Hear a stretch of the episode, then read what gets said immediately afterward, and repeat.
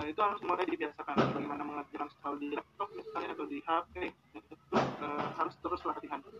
Banyak program-program tryout dicoba yang online untuk membiasakan teman-teman uh, ngerjain di komputer itu tetap uh, strict waktu misalnya.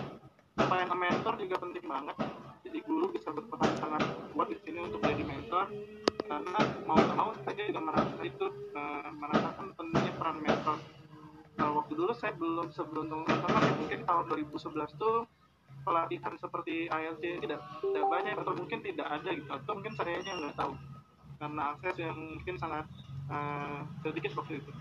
Tapi alhamdulillah saya nemuin mentor yang baik yaitu guru saya sendiri bagaimana beliau uh, sangat disiplin uh, waktu latihan beliau datang duluan itu membuat saya juga oh saya harus uh, bisa tidak mengecewakan beliau gitu ya